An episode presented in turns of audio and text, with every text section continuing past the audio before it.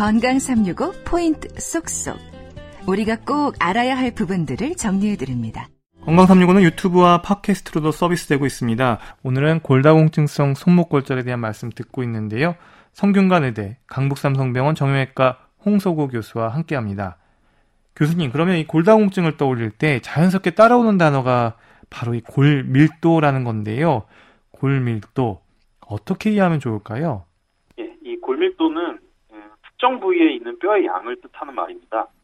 그래서 쉽게 얘기하면은 어떤 특정 부위에 뼈가 얼마나 치밀하냐, 이런 거를 이제 의미하는 단어다라고 이해하시면 되는데요. 이런 골밀도의 종류에는 크게는 전신 골밀도와 국소 부위 골밀도가 있습니다. 우리가 일반적으로 이런 신체 검진이나 골밀도 검사에서 측정하는 골밀도는 전신 골밀도이고요. 우리 몸의 가장 중심 부위에 위치하는 고관절 부위와 척추 부위의 골밀도를 넓게 측정해서 이를 전신 골밀도 값으로 평가하게 됩니다. 이 골밀도는 골다공증의 진단 기준이 되기 때문에 아주 중요하고요. 또한 골밀도가 낮으면 뼈의 내부 밀도가 낮아 약해진 상태이기 때문에 우리 몸의 뼈가 부러지기 쉬운 상태다라고 이해하시면 될 것 같습니다.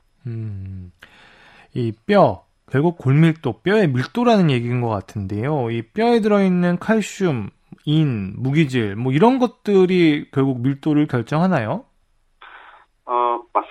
그런 어떤 무기질의 양이 이런 골밀도를 결정하는 데 중요한 역할을 하는데요. 사실은 이 골밀도를 결정하는 데 있어서 더 중요한 거는 그런 칼슘과 인, 무기질을 우리 몸 안에 얼마나 있느냐가 아니라 이런 어떤 뼈의 기능이라든지 어떤 뼈의 건강을 유지하는 그런 활동이 더 중요하다고 이해하시면 되겠습니다. 왜냐하면 이런 뼈는 죽어있는 조직이 아니라 살아있는 조직이죠.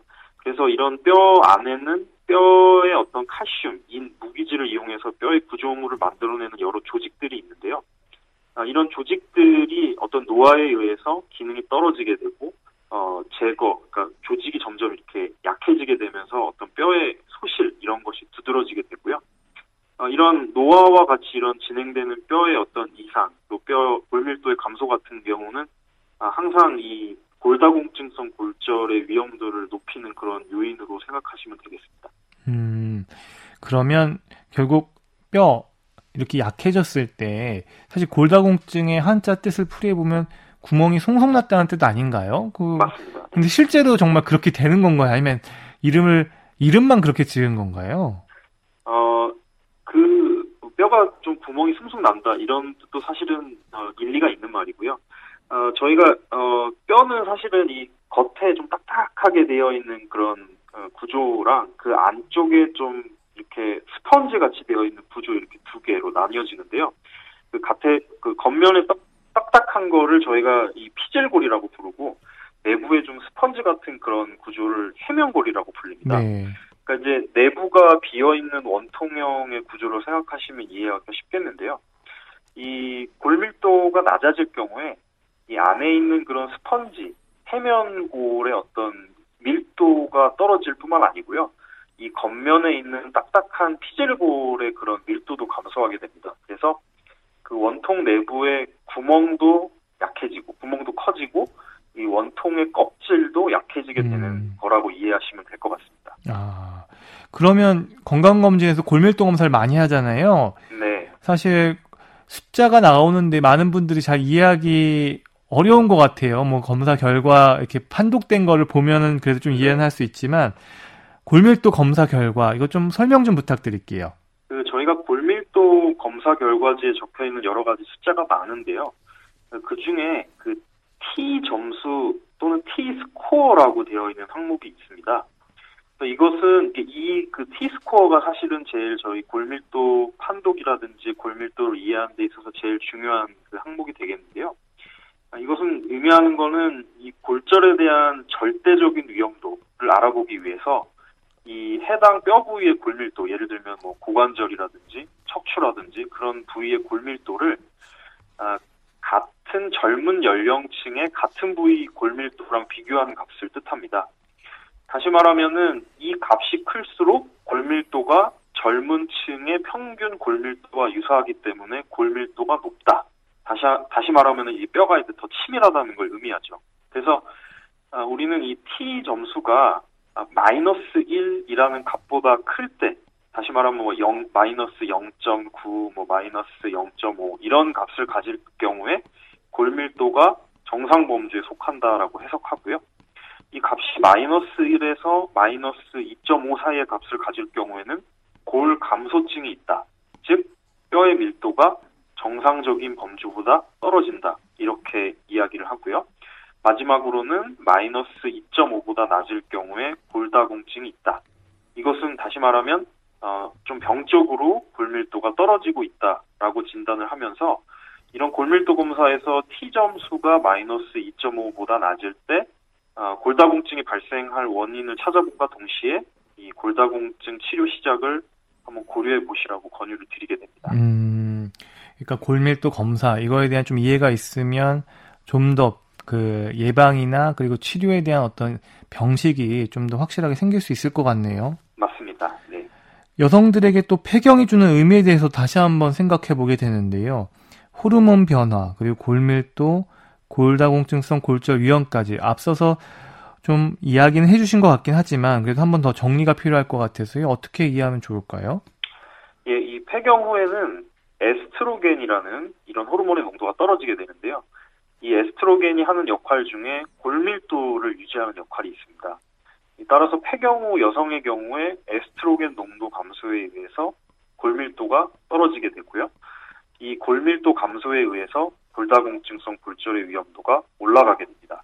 그래서 실제로 원이요골 골절의 경우에 이 50세 이상 여성의 유병률이 그 이하 나이의 여성에 비해서 급격히 올라가는 것을 확인할 수 있습니다. 그리고 이제 뼈 밀도가 뭐 약해졌다, 낮아졌다 이렇게 얘기를 들으신 분들은 아, 그러면 이제 큰일 났구나, 뼈를 건강하게 해야 되겠다 이렇게 단번에 생각하실 텐데요. 뼈 밀도를 높일 수 있는 방법 어떤 것들이 있을까요? 제일 중요한 거는 우리가 이 뼈의 어떤 밀도를 결정하는 그 가장 중요한 두 가지 요소를 생각해 보셔야 되는데요. 먼저 첫 번째는 이 골밀도라고 하는 것은 청소년기에 이 최대의 어떤 골밀도가 형성이 된 이후에 점차 나이가 들어가면서 이 골밀도가 떨어지는 경과를 밟게 됩니다. 따라서 제일 중요한 거는 이 청소년기까지의 어떤 영양 섭취 이런 게 중요하고요. 그 뒤에는 이 골량의 감소를 최대한 줄일 수 있는 그런 방향으로 이 몸을 관리하시는 것이 좋겠습니다. 하지만 이 우유라든지, 우리가 흔히 이제 우유라든지 이런 뭐 비타민을 더 섭취하시고 칼슘을 많이 섭취하고 이런 것들을 이제 많이 이 중년 이후에 많이 하시는데요. 물론 그런 우유를 많이 드시고 비타민 섭취를 많이 하시는 게 이 골밀도를 증가하는 것과는 크게 연관은 없지만 그래도 일단 기본적으로는 그런 어떤 영양소는 충분히 섭취를 하셔야 되고요. 그거 이외에 이런 근력 운동을 통해서 이 손목 관절 주변에 충분한 근력을 유지하시는 것이 또한 이 골밀도를 유지하는 데 큰 도움이 될 것 같고요. 아, 그러면 흔히 말하는 통뼈라고 불리는 사람들 계시던데 이 골밀도가 높다는 말일까요? 근거가 있나요? 이 통뼈라는 단어가 우리가 일반적으로 뼈가 굽다는 의미인데요. 네. 이 앞서 말씀드렸듯이 이 뼈는 내부가 비어있는 원통형의 구조이기 때문에 이 원통형의 구조는 아무래도 이 지름이 커질수록 좀 더 이렇게 강도가 올라가게 됩니다. 그래서 통뼈인 분들이 이 뼈가 가는 분들에 비해서 뼈가 더 단단하다는 말은 일리가 있고요. 하지만 이 통뼈라고 해서 골밀도가 반드시 높은 건 아닙니다. 그래서 뼈가 크지만 골밀도가 낮을 수는 있기 때문에 이 뼈가 굵은 통뼈라고 해서 골밀도가 높다고 말씀드릴 수는 없습니다. 그리고 이 뼈의 밀도나 뼈의 크기는 이 유전적인 영향이 꽤 크다고 알려져 있죠. 왜 이 키가 크시거나 좀 이런 분들, 자제분들이 또 키가 크고 뼈도 굵고 약간 이런 경향이 있잖아요. 네. 그래서 이 뼈가 가늘고 굵은 것은 일정 부분 좀 타고나는 것이라고 말씀을 드릴 수 있을 것 같아요. 아, 그러면 골밀도 검사를 정기적으로 받아야 된다면 뭐 언제, 어떻게, 어떤 간격으로 받는 게 좋을까요? 이 골밀도 검사는 사실은 저희가 어떤 치료를 시작한다거나 이 노화에 의해서 나이가 들어가면서 골밀도가 변하지만 이런 어떤 골밀도 변화가 한 달이나 두 달 사이 이런 짧은 기간 동안에 이렇게 눈에 띄게 변화하진 않는데요. 전 일반적으로 이 골밀도 같은 경우에는 위험군의 경우에 한 1년 간격으로 검사를 해보시는 것을 권장하고 있고요.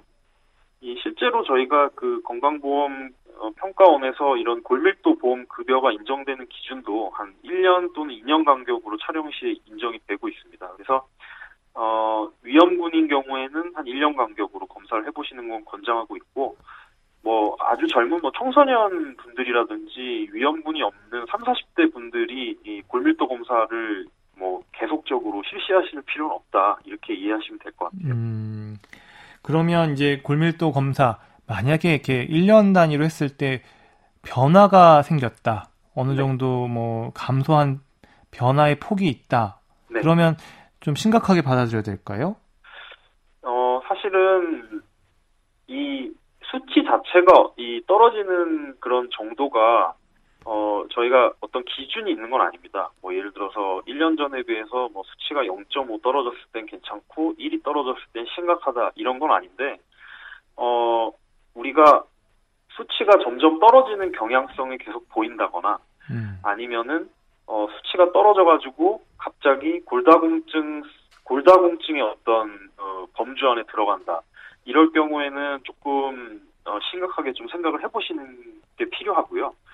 그런 경우에는 저희가 골다공증 치료라든지 이런 거를 좀 권유를 드리고 또 하나 추가해서 이런 골밀도가 떨어지는 원인이 뭔지를 한번 같이 검사를 해보게 됩니다. 그래서 저희가 노화뿐만 아니고 여러 가지 2차적인 원인으로도 골밀도가 떨어질 수 있는데요.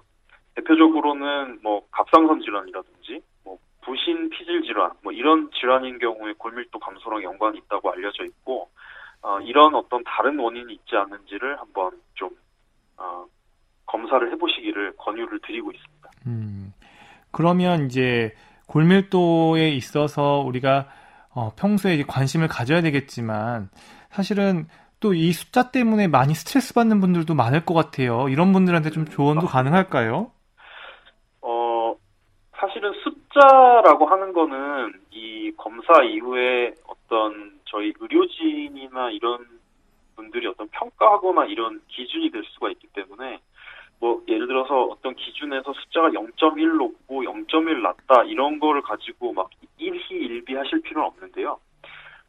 단지 이제 어떤 검사 이후에 환자분께서 골다공증입니다. 또는 이제 골감소증입니다. 이런 어떤 진단을 받으셨을 경우에 조금 더 어떤 생활 습관이라든지 아니면은 그런 여러 가지 생활 습관에서 조금 어떤 더 조심을 하시고 더 관리를 하시고 더 경계를 하셔야 되는 그런 측면으로 생각하시면 될 것 같고요. 치료나 이런 부분에 대해서는 좀 병원을 자주 다니시면서 어떤 나중에 골다공증 약물이라든지 사실 이런 것도 있는데 그런 치료를 함으로써 골밀도 상승이라든지 이런 게 나중에는 또 가능할 수가 있으니까 너무 걱정은 하지 않으셔도 될 것 같습니다. 네, 골밀도를 통한 골다공증의 예방, 뼈의 밀도에 대한 좀 적당한 관심이 필요할 것 같습니다.